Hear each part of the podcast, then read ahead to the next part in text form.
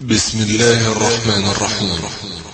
يسر دار حراء للإنتاج الإسلامي والتوزيع أن تقدم لكم مادة بعنوان السنن المهجورة في رمضان لفضيلة الشيخ العلامة محمد ناصر الدين الألباني رحمه الله. والآن مع المادة. وعليكم السلام ورحمة الله وبركاته.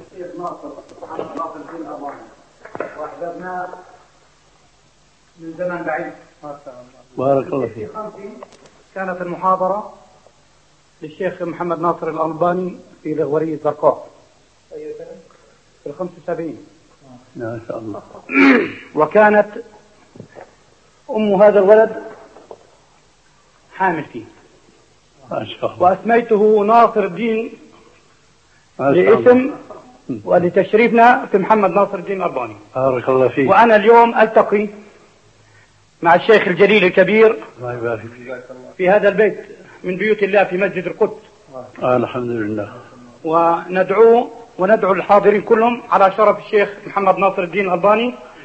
وهذا الله. ابني سلم على الشيخ. شرفك الله. والله ما أسميته إلا حبا فيك. وكنت أقرأ وكنت أقرأ في كتاب بارك الله فيك. مؤلفه الشيخ محمد ناصر الدين الألب- الألباني. جزاه الله عنا خيرا. وعن المسلمين جميعا. بارك الله فيك يا شيخ. بتقوى الله وإطلاق اللحيه نسأل الله. هذا سمي الشيخ ويوصي إن شاء الله. الله يجزيك الخير. فبنا كلمات سيد الشيخ في رمضان المبارك. وفي هذه المناسبة العطرة الطيبة. وهذا النساء كله لله إن شاء الله. لا إله إلا الله. يقول الله تبارك وتعالى في القرآن الكريم يا أيها الذين آمنوا كتب عليكم الصيام كما كتب على الذين من قبلكم لعلكم تتقون.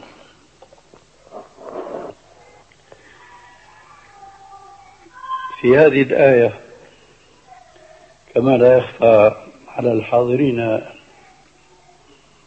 جميعا أن الله عز وجل نبأ أمة محمد صلى الله عليه وآله وسلم بما أنزل على نبيه عليه الصلاة والسلام في هذه الآية أن الله فرض عليهم الصيام كما كان قد فرض مثله على من قبلنا من الأمم. هذا أمر معروف لدى كل المسلمين الذين يقرؤون هذه الآية الكريمة ويفهمون معناها جليا واضحا. ولكن الشيء الذي أريد أن أتحدث عنه شيء آخر. قلما يتنبه له أو قل من يتنبه له من عامة الناس. ألا وهو قوله تبارك وتعالى في آخر هذه الآية لعلكم تتقون. فالله عز وجل جرت عادته مع عباده المؤمنين أنه إذا أمرهم بأمر أو شرع لهم بفرض جرت عادته أن يقتصر تبارك وتعالى على ذكر الأمر دون بيان الحكمة من ذلك لأن الحكمة العامة من تكليف الله عز وجل لعباده هو أن يمتحنهم ب ويظهر من يطيعه منهم ومن يخالفهم ومن يخالفه تبارك وتعالى. ولكنه في هذه الآية ذكر شيئا غير معهود كثيرا في القرآن الكريم ألا وهو تعليل الأمر بالصيام بقوله تبارك وتعالى لعلكم تتقون. فإذا الحكمة من فرضية الصيام على المؤمنين ليس هو فقط أن يمتنعوا عن الملذات والمباحات من الطيبات وإن كان هذا أمرا واجبا بالنسبة لكل صائم ولكن ليس هذا هو المقصود فقط بهذا الصيام الذي ختم الله عز وجل أمره به بقوله تبارك وتعالى لعلكم تتقون. أي إن الحكمة من شرعية الصيام أن يزداد المسلم طاعة لله تبارك وتعالى في شهر الصيام أكثر مما كان عليه قبله. ولقد صرح النبي صلى الله عليه وآله وسلم وأوضح تمام الإيضاح.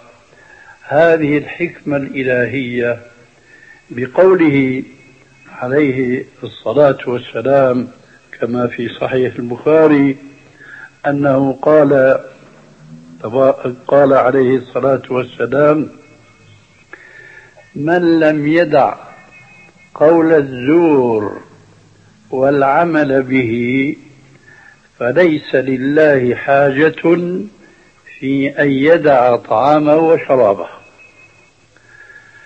من لم يدع قول الزور والعمل به فليس لله حاجة في أن يدع طعامه وشرابه. أي إن الله عز وجل لم يقصد من فرضية الصيام الذي هو الإمساك في وقت محدود معروف لدى الجميع هو أن يمتنع, هؤلاء الصوام من الطعام والشراب فحسب وإنما ينبغي أيضا أن يمتنعوا عن ما حرم الله عز وجل من الذنوب والمعاصي.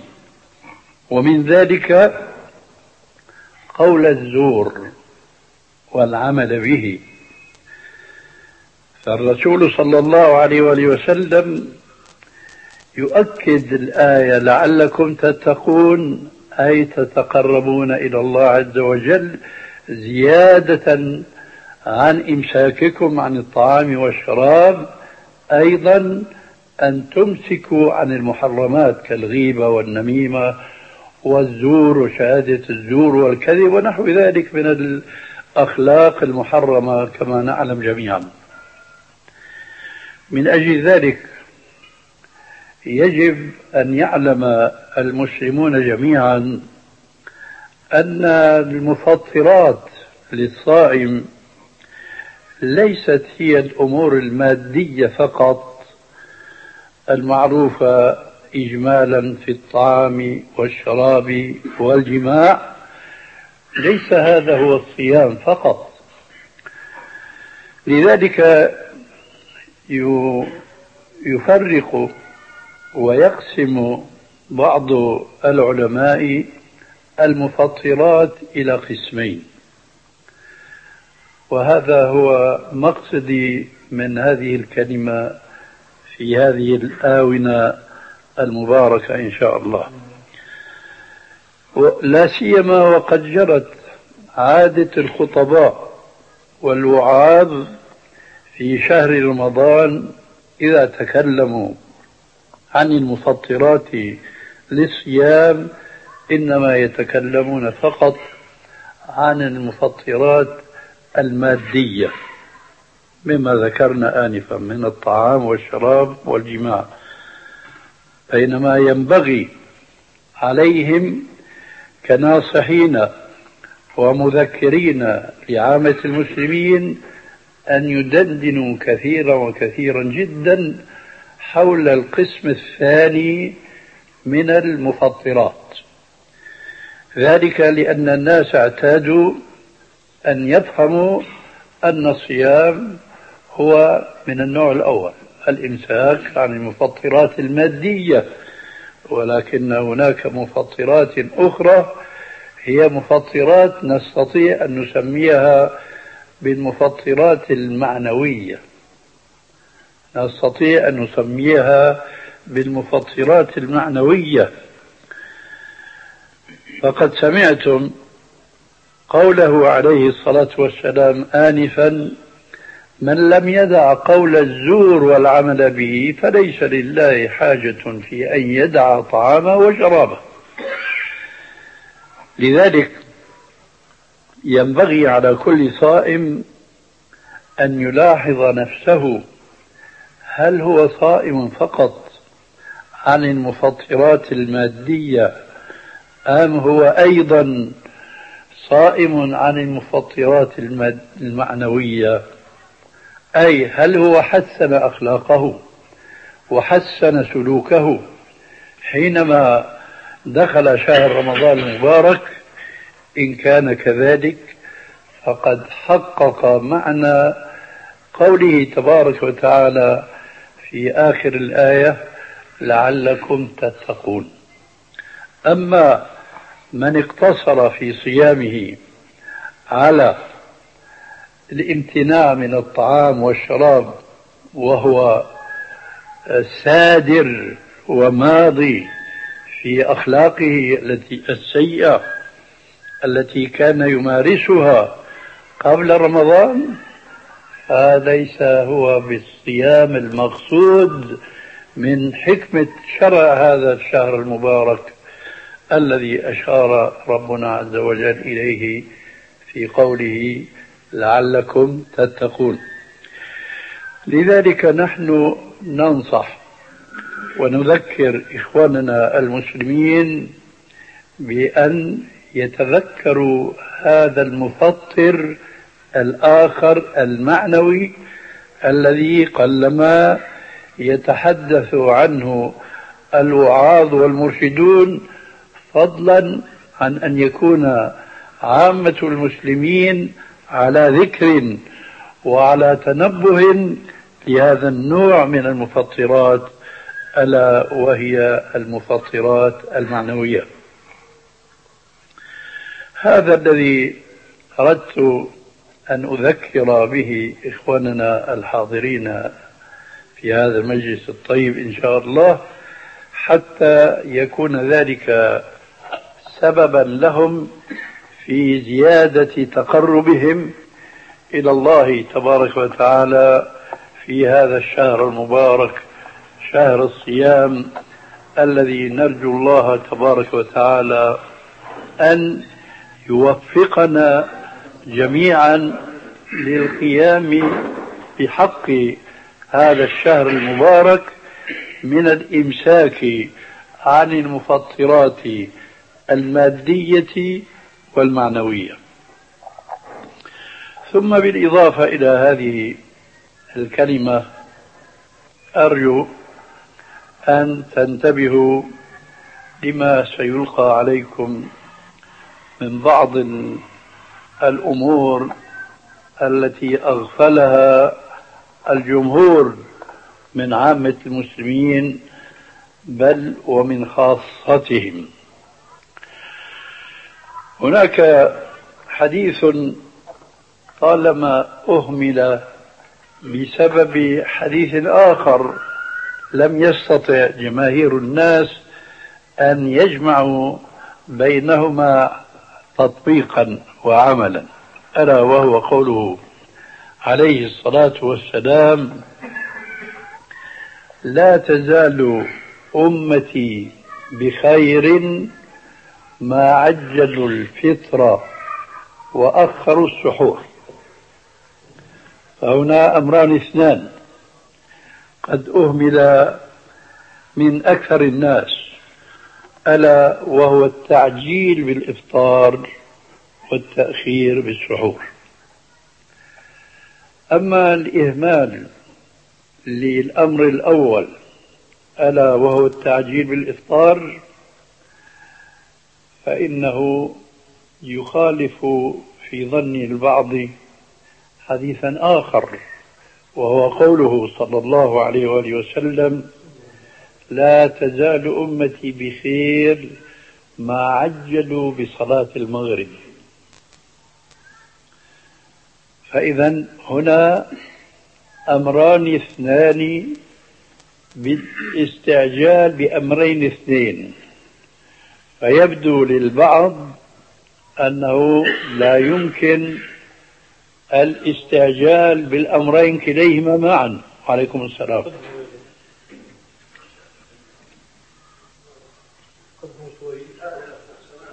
إيه صغروا صغروا الحلقة. ذلك أفضل شرعا. أفضل شرعا. إذا كان ما بضايقكم الأرض تكون باردة. نعم. كالمسجد بقول. تمام.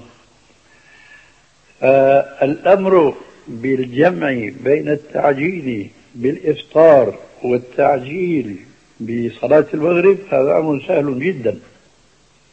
وذلك مما بينه لنا نبينا صلوات الله وسلامه عليه فعلا وعملا حيث كان عليه الصلاة والسلام يفطر على ثلاث ثمرات يفطر على ثلاث ثمرات ثم يصلي المغرب ثم يعود فيتعشى إن وجد في نفسه حاجة إلى العشاء.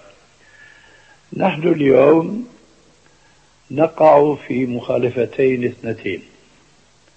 أولا نؤخر الأذان عن وقته المشروع. ثم بعد هذا التأخير يأتي تأخير آخر وهو أننا نجلس للطعام إلا قليل من الناس الذين يحرصون ويصلون المغرب في المسجد. لكن عامة الناس هم أولا يتأخرون حتى يسمعوا الأذان فإذا سمعوا الأذان جلسوا للطعام كأنهم يتغدون أو يتعشون وليسوا هم في إفطار. الأذان اليوم في أكثر البلاد الإسلامية مع الأسف أقول وليس فقط في الأردن. لقد عرفت ذلك بالتتبع في أكثر البلاد الإسلامية. يؤذن أذان المغرب بعد الوقت. والسبب في هذا أننا تركنا التمسك بالأحكام الشرعية وتطبيقها عمليا وتواكلنا على الحسابات الفلكية. ركنا إلى ما يسمى اليوم بالروزنامة بالتقويم. التقاويم هذه تجري على حسابات فلكية تحسب الأرض أرض مستوية فتعطي حساب لهذه الأرض المستوية بينما الأرض خاصة في بلادنا هنا تختلف بين انخفاض في وادي وبين هضبة بين جبل فلا يصح أن يكون التوقيت واحدا. يشمل الساحل ويشمل السهل ويشمل الجبل. لا لكل أرض وقتها. ولذلك من كان في استطاعته في حيث هو مقيم في بلده أو في قريته أن يرى غروب الشمس بعينه فإذا ما غربت فهذا هو التعجيل بالإفطار الذي أمرنا به. في قوله عليه السلام المذكور آنفا لا تزال أمتي بخير ما عجلوا الفطر. لقد حرص النبي صلى الله عليه وآله وسلم على تطبيق هذه السنة تعليما وتطبيقا.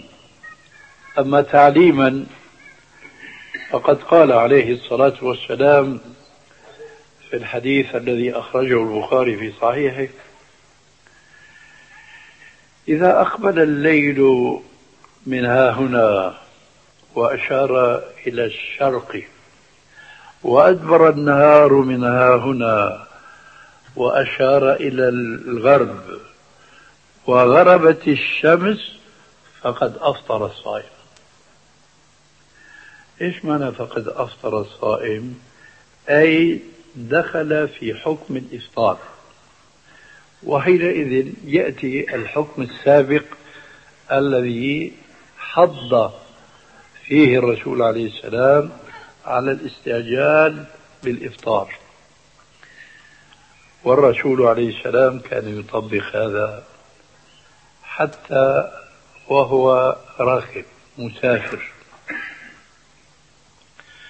فقد جاء أيضا في صحيح البخاري أن النبي صلى الله عليه وآله وسلم أمر أحد أصحابه بأن يهيئ له الإفطار. فقال يا رسول الله النهار أمامنا. يعني ضوء الشمس ولو أنها غابت لكن لا يزال ضوءها ظاهر من الناحية الغربية. ما رد عليه الرسول عليه السلام بل أكد له الأمر بأن يهيئ الإفطار. يقول راوي الحديث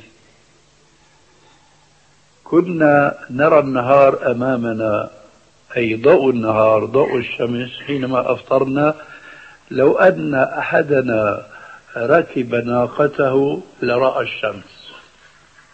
الشمس غربت من هنا ورسول عليه السلام أمر أحد الصحابة أن يهيئ الإفطار. لماذا؟ للتعجيل بالخير. لا تزال أمتي بخير ما عجلوا الفطر. المهم أن نلاحظ أن الإفطار المستعجل به شرعا يجب أن يكون على تمرات ثم التعجيل بالصلاة. ثم بعد ذلك يجلس الناس ويأكلون كفايتهم. هذا هو الأمر الأول الذي أحببت أن أذكر به وهو الجمع بين الأمرين اللذين أمر النبي صلى الله عليه وسلم بالاستعجال بهما. الأمر الأول التعجيل بالإفطار والأمر الثاني التعجيل بصلاة المغرب. فالإفطار يكون على تمرات كما هو السنة وإن لم يتيسر تمرات على جرعات من ماء ثم تصلى الصلاة جماعة في المسجد.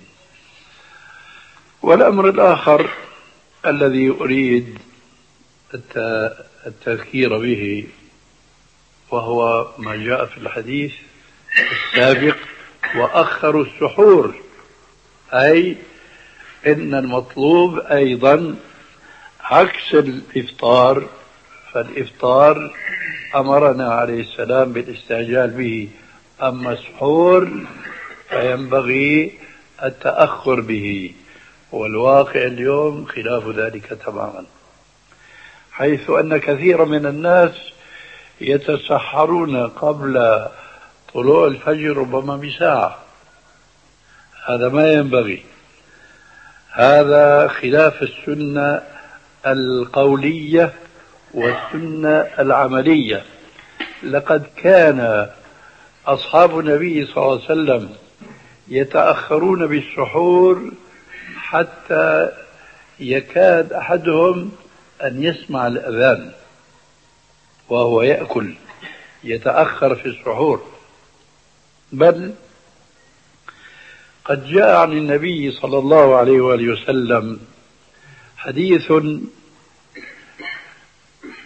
صحيح وفيه بيان يسر الإسلام الذي يعتبر عليكم السلام الذي يعتبر من قواعد الإسلام التي يفتخر بها المسلمون ولا سيما وما كان منها متعلقا بالصيام. حيث أن الله عز وجل ختم الآيات التي ساقها بخصوص الصيام ختمها بقوله عز وجل يريد الله بكم اليسر ولا يريد بكم العسر. فمن اليسر قوله عليه الصلاة والسلام إذا سمع أحدكم النداء والإناء على يده فلا يضعه حتى يقضي حاجته منه. إذا سمع أحدكم النداء والإناء إناء الطعام سواء كان حليبا شرابا ماء آه، أي شيء مما يتسحر به المتسحر فسمع الأذان فلا يقول الآن حرم الطعام. لا. يحرم الطعام بالأذان لمن كان مكتفيا منه. فلا يجوز له أن يزداد شرابا أو فاكهة وقد قضى وطره من كل ما هو كان يأكل منه.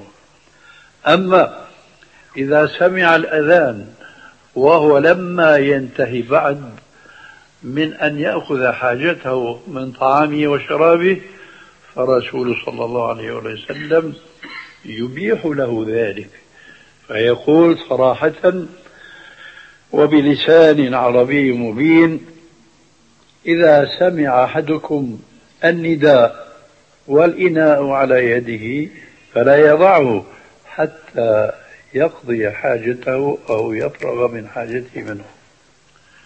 والمقصود هنا بالنداء هو النداء الثاني. الأذان الثاني وليس هو الأذان الأول. الذي يسمونه خطأ بأذان الإمساك. هذا يجب أن نعلم أنه ليس له أصل أن نسمي الأذان الأول أذان الإمساك. الأذان الثاني هو أذان الإمساك. وهذا في صريح القرآن لأن الله عز وجل يقول فكلوا واشربوا حتى يتبين لكم الخيط الأبيض من الخيط الأسود من الفجر. إذا إنما يحرم الطعام في الوقت الذي تحل فيه صلاة الفجر. لا فصل بين الأمرين لا إمساك ربع ساعة أو أقل أو أكثر بين وقت حل صلاة الفجر وبين وقت تحريم الطعام. أبدا. لأن الصلاة إنما تجب بطلوع الفجر الصادق والطعام يحرم على الصائم بطلوع الفجر الصادق. فليس بين الأمرين فصل إطلاقا. لذلك جاء في الحديث المتفق عليه بين البخاري ومسلم من حديث عبد الله ابن عمر بن الخطاب رضي الله عنهما أن النبي صلى الله عليه وآله وسلم قال لا يغرنكم أذان بلال. لا يغرنكم أذان بلال أي الأذان الأول. فإنما يؤذن ليقوم النائم ويتسحر المتسحر. فكلوا واشربوا حتى يؤذن ابن أم مكتوم. ابن أم مكتوم واسمه عمر وهو كان ضريرا وهو الذي نزل في حقه قوله تبارك وتعالى عبس وتولى أن جاءه الأعمى أذن ابن أم مكتوم. ابن أم مكتوم واسمه عمر وهو كان ضريرا وهو الذي نزل في حقه قوله تبارك وتعالى عبس وتولى أن جاءه الأعمى إلى آخر الآيات. هذا هو كان يؤذن الأذان الثاني. الأذان الذي يحرم به الطعام ويحل به صلاة صلاة الفجر. كيف كان يؤذن وهو ضرير؟ هذا سؤال يري بطبيعة الحال على أذان بعض الناس. لقد كان عمر ابن أم مكتوم رضي الله تعالى عنه يصعد على ظهر المسجد هو لا يرى الفجر لكنه ينتظر أحد المارة الذين يمرون به فإذا رأوا الفجر قد سطع وانتشر في الأفق قالوا له أصبحت أصبحت. حينئذ يؤذن. فأنتم تلاحظون هنا أن أذان عمرو ابن أم مكتوم كان بعد أن طلع الفجر ورأوا الناس وهم يمشون في الطرقات. وعليكم السلام ورحمة الله وبركاته. حينئذ إذا قيل له أصبحت أصبحت أذن. فإذا في الأمر سعة حيث أن المؤذن كان يتأخر في أذانه حتى يسمع الناس يقولون له أصبحت أصبحت. ثم رسول الله صلى الله عليه وسلم قال إذا سمعتم النداء والإناء على يد أحدكم فلا يضعه حتى يقضي حاجته منه. فصدق الله عز وجل حينما قال في أواخر تلك الآيات المتعلقة بالصيام يريد الله بكم اليسر ولا يريد بكم العسر ولتكملوا العدة ولتكبروا الله على ما هداكم ولعلكم تشكرون. فإذا من الفقه المستنكر والمخالف لهذه السنة أن يقول القائل أن الصائم إذا سمع الأذان واللقمة في فمه فعليه أن يلفظها هذا تنطع وغلو في الدين. ورب العالمين وعظنا وذكرنا في كتابه وفي سنة نبيه صلى الله عليه وسلم ألا نغالي في ديننا. فحكى في القرآن الكريم قائلا يا أهل الكتاب لا تغلوا في دينكم ولا تقولوا على الله إلا الحق.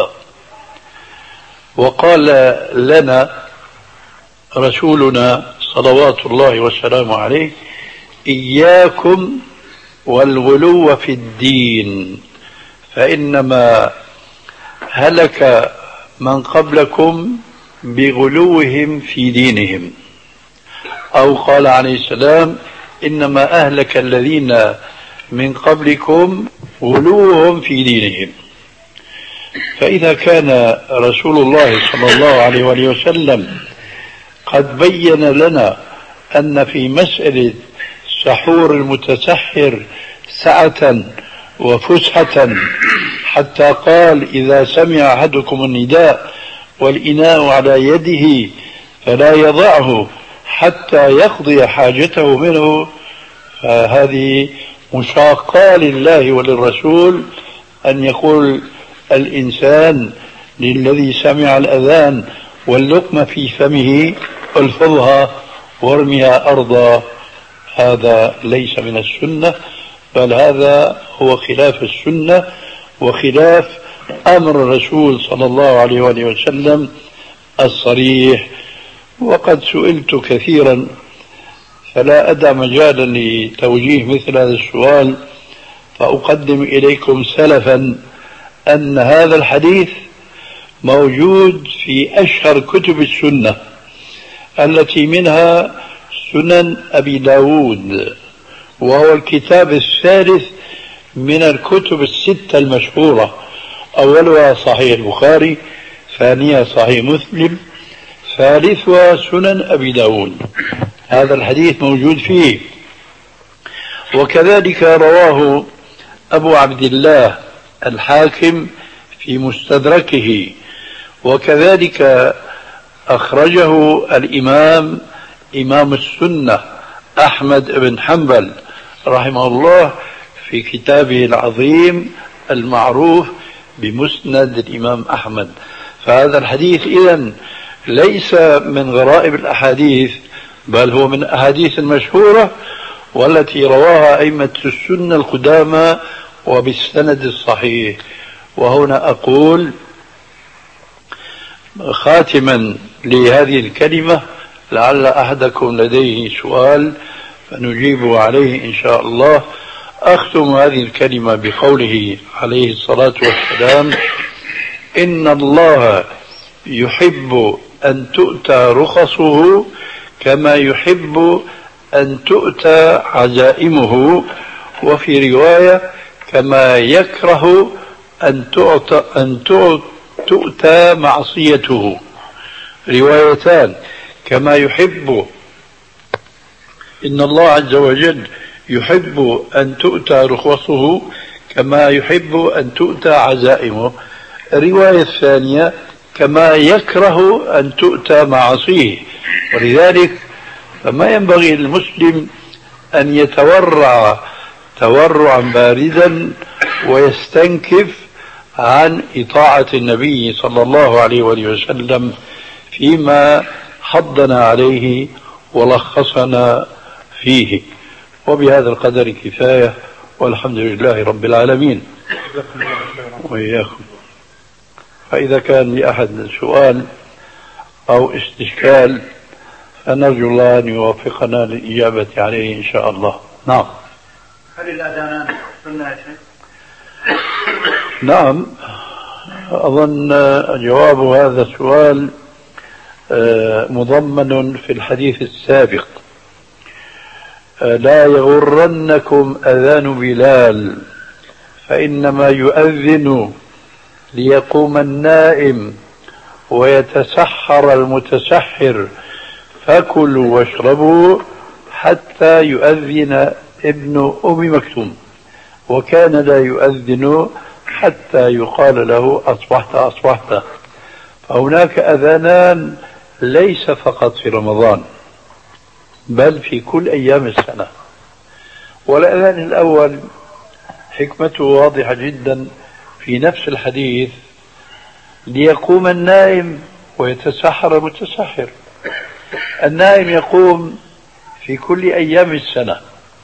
يقوم ليتنفل في آخر الليل يصلي في آخر الليل. يقوم ليتسحر يوم الاثنين يوم الخميس. أيام البيض يوم يصوم ويوم يفطر كما هو السنة. فإذا المسلمون هم بحاجة لهذا الأذان الأول في كل أيام السنة. والعادة في بعض البلاد أنهم لا يؤذنون هذا الأذان الأول إلا في رمضان. هذا في الواقع آه، قصر لهذه السنة الواسعة. التي شملت السنة كلها. فينبغي على المؤذنين أن يؤذنوا في كل أيام السنة لصلاة الفجر أذانين. بين الأذان الأول والأذان الآخر نحو عشر دقائق أو ربع ساعة. هكذا جاء ما يفيده في بعض الأحاديث الصحيحة. فإذا هما أذانان. ليس في رمضان فقط بل في كل أيام السنة.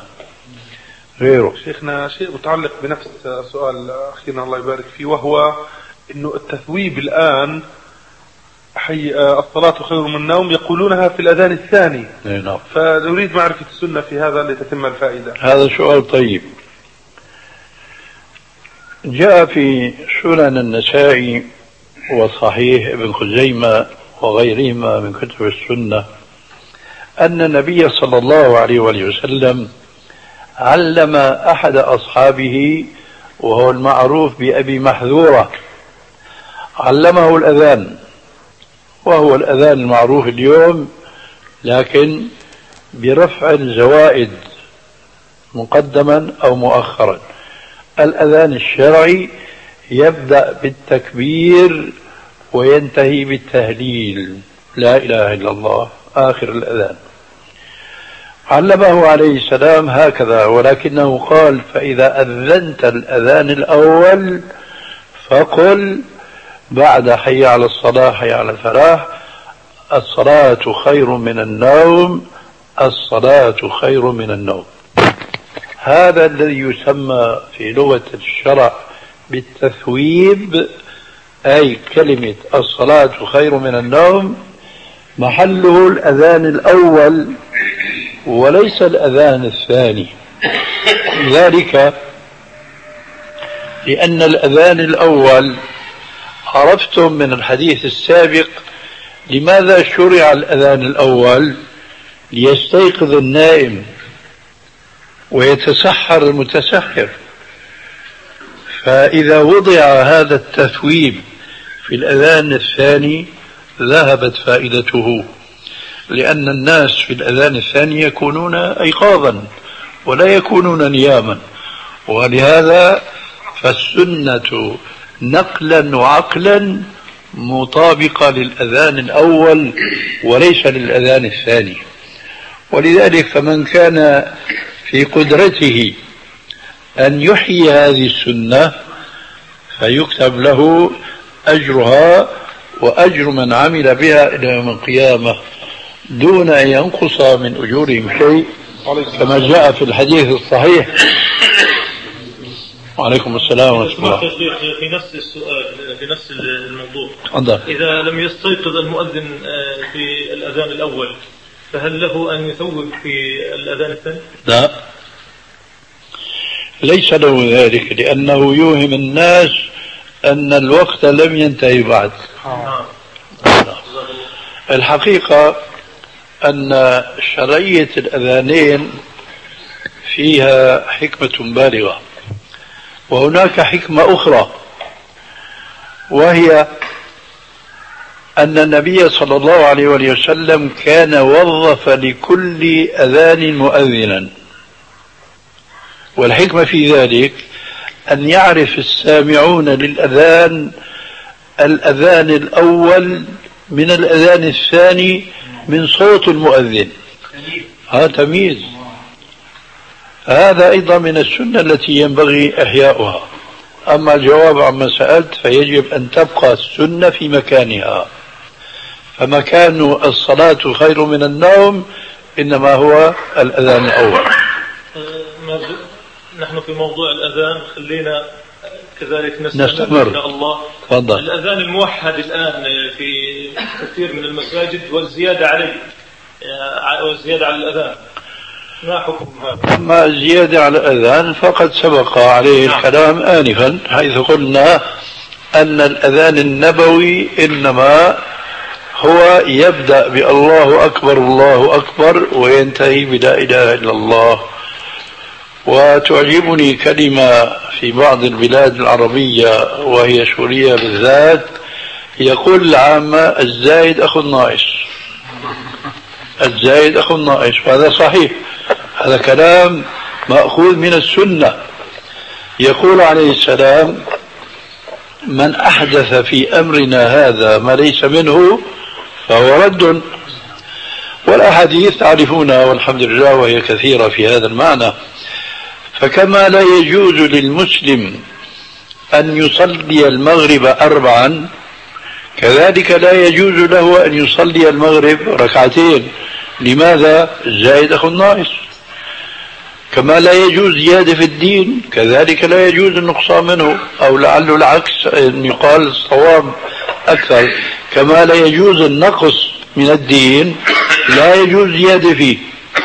ومن الغريب الذي سهى عنه جماهير الناس أنهم جميعا يتفقون على استنكار النقص من العبادة. ما أحد يرى أنه يجوز أن يصلي المغرب ركعتين كما يصلي الفجر. لكن كثير من الناس يرون الزيادة على ما جاء به الرسول عليه السلام من العبادات والطاعات كما نحن الآن. بالنسبة للأذان. أذان الرسول صلى الله عليه وسلم الذي علمه أبا محظورة كما ذكرنا آنفا وعليه كان أذان بلال الحبشي وكل المؤذنين على كل العصور والدهور كانوا يبدأون بالله أكبر الله أكبر وينتهون بلا إله إلا الله. فما الذي سوغ الزيادة مقدما أو مؤخرا؟ يستعملون عقولهم. وليتها كانت عقولا مثقفة بالثقافة الإسلامية الصحيحة. يقول قائلهم إذا قيل له مثلا يا أخي السنة أن تقف في أذانك عند لا إله إلا الله ولا تزيد. بيقول لك يا أخي شو فيها؟ شو فيها؟ هذا الذي يقول هذه الكلمة لم يفكر في معنى من معاني آيات وأحاديث صحيحة. الآية الكريمة التي تقول اليوم أكملت لكم دينكم وأتممت عليكم نعمتي ورضيت لكم الإسلام دينا. أتممت انتهى. بعد التمام ما في إلا النقصان. فكيف يقول هذا المسلم شو فيها يا أخي إذا أنا زدت مثلا الصلاة على الرسول عليه السلام بعد أذاني. يا أخي تأمل وتفكر فيها نسبة الخيانة لنبيك عليه السلام. لو أنك اعتقدت كفرت وخرجت عن الإسلام. لأن النبي صلى الله عليه وسلم قد خوطب بنص القرآن ونفذ ما أمر به في هذا النص ألا وهو قوله عز وجل يا أيها الرسول بلغ ما أنزل إليك من ربك وإن لم تفعل فما بلغت رسالته والله يعصمك من الناس وما أحلى حديث السيدة عائشة رضي الله تعالى عنها حين قالت في حديث لها لا بأس من ذكره بتمامه بما فيه من فائدة. وربما يكون بعض الناس يتبنون شيئا خلاف ما نص هذا الحديث عليه. جاء في صحيح البخاري وصحيح مسلم بالسند الصحيح عن مسروق من كبار التابعين رجل فاضل يسمى بمسروق. جاء إلى السيدة عائشة رضي الله تعالى عنها فقال لها يا أم المؤمنين هل رأى محمد ربه؟ قالت لقد قف شعري مما قلت. قال يا أم المؤمنين ارحميني ولا تعجلي علي. أليس يقول الله تبارك وتعالى في القرآن الكريم ولقد رآه نزلة أخرى. قالت أنا أعلم الناس بذلك. سمعت رسول الله صلى الله عليه وآله وسلم يقول رأيت جبريل في صورته التي خلق فيها مرتين وله ستمائة جناح وقد سد الأفق. إذا السيدة عائشة تفسر لمسروق الآية التي سألها عنها متوهما أن الآية تعني أن محمدا صلى الله عليه وآله وسلم رأى ربه فقالت له لا أنا أعلم الناس بذلك. سألت رسول الله صلى الله عليه وسلم عن هذه الآية فقال رأيت جبريل في صورته التي خلق فيها مرتين وله ستمائة جناح وقد سد الأفق. ثم تابعت السيدة عائشة رضي الله تعالى عنها كلامها فقالت ثلاث من حدثكموهن فقد أعظم على الله الفرية. من حدثكم بأن محمدا صلى الله عليه وآله وسلم رأى ربه فقد أعظم على الله الفية. اقرأوا قوله تبارك وتعالى وما كان لبشر أن يكلمه الله إلا وحيا أو من وراء حجاب. فإذا رسول الله صلى الله عليه وسلم حين عري به إلى السماوات العلى ما رأى ربه لأن الله حينما فرض عليه ما فرض من الصلوات الخمس وكلمه بذلك إنما كلمه من وراء حجاب وهذا من معاني الآية المذكورة. وما كان لبشر أن يكلمه الله إلا وحيا بواسطة جبريل عليه السلام أو من وراء حجاب. أو يرسل رسولا إلى البشر. فاستشهدت السيدة عائشة على أنه لا يمكن لبشر أن يرى ربه في الدنيا. من حدثكم أن محمدا صلى الله عليه وسلم رأى ربه فقد أعظم على الله الفرية ثم تلت الآية. وما كان لبشر أن يكلمه الله إلا وحيا أو من وراء حجاب ثم قالت ومن حدثكم أن محمدا صلى الله عليه وسلم كان يعلم الغيب فقد أعظم على الله الفرية ثم تلت قوله تعالى قل لا يعلم من في السماوات والأرض الغيب إلا الله.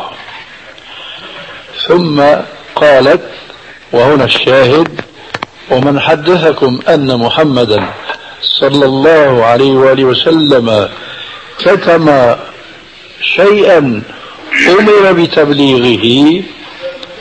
انتبهوا هنا الشاهد. من حدثكم أن محمدا صلى الله عليه وآله وسلم كتم شيئا أمر بتبليغه فقد أعظم على الله الفرية ثم تلت قوله تعالى يا أيها الرسول بلغ ما أنزل إليك من ربك وإن لم تفعل فما بلغت رسالته والله يعصمك من الناس ثم قال لو كان محمد صلى الله عليه وسلم كاتما شيئا أمر بتبليغه لكتم قول الله عز وجل وإذ تقول للذي أنعم الله عليه أنعم الله عليه. ونعمت عليه. أمسك عليك زوجك واتق الله وتخفي في نفسك ما الله مبديه وتخشى الناس والله أحق أن تخشاه لو كان الرسول يكتم شيء كان يكتم هذه المعاتبة من ربه له لكنه تنفيذا منه للآية السابقة يا أيها الرسول بلغ ما أنزل إليك من ربك وإن لم تفعل فما بلغت رسالته والله يعصمك من الناس. إذا قد بلغ الرسول عليه السلام الإسلام كله بحذافيره. لم يبقي ولا حرفا واحدا لأحد حتى يستدرك عليه. فإذا كان الرسول علم المؤذنين في زمانه أن الأذان يبدأ بالله الله أكبر الله أكبر وينتهي بلا إله إلا الله. إذا صح قول من قال الزايد أخو الناقص. فلا يجوز زيادة في الدين إطلاقا لأن الدين قد كمل. وما أحسن كلمة عبد الله بن عمر بن الخطاب رضي الله عنهما حينما قال مفسرا للحديث المعروف كل بدعة ضلالة. الحديث هكذا. كل بدعة ضلالة وكل ضلالة في النار. أما ابن عمر فأضاف إلى هذه الجملة جملة يمكن أن نعتبرها جملة تفسيرية. فقال كل بدعة ضلالة وإن رآها الناس حسنة. وإن رآها الناس حسنة. وهذا هو الواقع اليوم. كما قلت آنفا. إذا قلت لا تفعل كذا لك شو فيها. يا أخي فيها أنك تستدرك على نبيك. ما بكفي هذا؟ يكفي هذا وبعضه يكفي ضلالا وبعدا عن السنة. فنسأل الله عز وجل أن يحيينا على السنة وأن يتوفانا عليها جميعا إن شاء الله تبارك وتعالى. نعم. في فئة من الناس من المسلمين الصائمين بيفطروا قبل الأذان. وفي فئة بتفطر على الأذان. فشو حكمهم هذول الاثنين؟ ما هو أنت ظاهر ما كنت معنا بارك الله فيك. أنا دائما في معيتك. نعم. أنت حكيت لنا عن أذان السحور وما. و- أنا بقول وأذان المغرب. تكلمنا وأذان المغرب. وتكلمنا عن الاستعجال بالإفطار والاستعجال بالصلاة. نعم. وروينا وروينا قوله عليه السلام لا تزال أمتي بخير ما عجلوا الفطرة وذكرنا أن الرسول عليه السلام في السفر نعم. قال لأحد الصحابة حضر لنا الفطور قال يا رسول الله أمامك نهار قال له حضر نعم. وقال هذا الصحابي لو أن أحدنا ركب ناقته لرأى الشمس نعم. أي إن الإفطار كان فور غياب الشمس. وذكرت أيضا حديثا يجب أن نحفظه كما نحفظ الفاتحة. نعم. ألا وهو قوله عليه الصلاة والسلام إذا أقبل الليل من ها هنا وأدبر النهار من ها هنا وغربت الشمس نعم. فقد أفطر الصائم. فورا يجب الإفطار. ما بدها انتظار؟ هسه لما بيكون الواحد يا سيدي مع مجموعة. نعم. وهالمجموعة كلها رفضت أن تفطر. يحق له أن يفطر هو وشو عرف أنه أدبر الليل و... والنهار؟ بارك الله فيك. ذكرنا آنفا قوله عليه السلام من سن في الإسلام سنة حسنة. نعم. هذا الرجل الذي يعرف أن الوقت قد حل. نعم. يعني وقت الإفطار نعم. حل. ويضيف إلى ذلك أنه يعلم أن السنة التعجيل بالإفطار نعم فإذا أخذ الكأس وشرب وأخذ التمرة وأكلها نعم. أمام هؤلاء الناس نعم. هل يكون سن سنة حسنة أم سيئة؟ حسنة طبعا بارك الله فيك طب وليش طب ما هم بيقولوا لك إحنا كمان سنتنا حسنة لا سنة لما لما نستنى ال- الأذان تأذن إحنا كمان سنتنا حسنة هون بقى بدي بحث ثاني بارك الله فيك. بارك. إذا كان الأذان اللي هن عم ينتظروه؟ يؤذن في الوقت؟ فلا يجوز لأحد أن يأكل قبل الأذان. لكن نحن كلامنا أن الأذان اليوم وأظن سمعت هذا الكلام يؤذن اليوم بعد غروب الشمس بعشر دقائق. اما هو إحنا بنحكي عن أذان اليوم بدناش أذان إيه، اول فإذا فإذا إذا لا يكون سنة اللي بيستنى الأذان. بيكون خالف السنة. بارك الله فيك. الفجر طالع الفجر الصادق. طول بالك شوي الفجر الصادق لما بيأذن الفجر ما بكون طالع آه. يعني بنطلع إحنا أنا بطلع على الدوام مع الاذان بتكون الدنيا لسه ليل آه. فهل يجوز اني اكل أنا وأنا مش ما رايحة الفجر كل وهذا السنة تأخير انه اكل وأنا طالع على الدوام أي- نعم. وقاعد بأذن اي نعم هذا السنة بارك الله فيك الله يجزيك خير لكن بدنا الناس يراقبوا الفجر ما هو إحنا بدنا- أنا بطلع على الشرق وأنا طالع على دوامي ما ارى فجر آه الله اكبر الله الله اكبر بسب الدين في رمضان سيدي ما في فرق في رمضان ولا في غير رمضان. اللي بيسب الدين فهو إما كافر وإما فاسق وأحلاهما مروا سمعت يا حبيبي؟ لا فرق بين رمضان وغير رمضان. اللي بيسب الدين أو بيسب النبي الكريم أو رب العالمين فهو بين أحد أمرين. إما كافر مرتد عن دينه ويجب على زوجته إنه تفارقه وإما فاسق فاجر وأحلاهما مروا. صار الوقت؟ إيه. عرفتم الوقت صار؟ هذا المؤذن تفضل. آه بسم الله.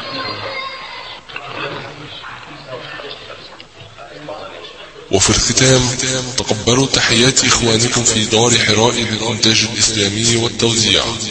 والسلام عليكم ورحمة الله وبركاته.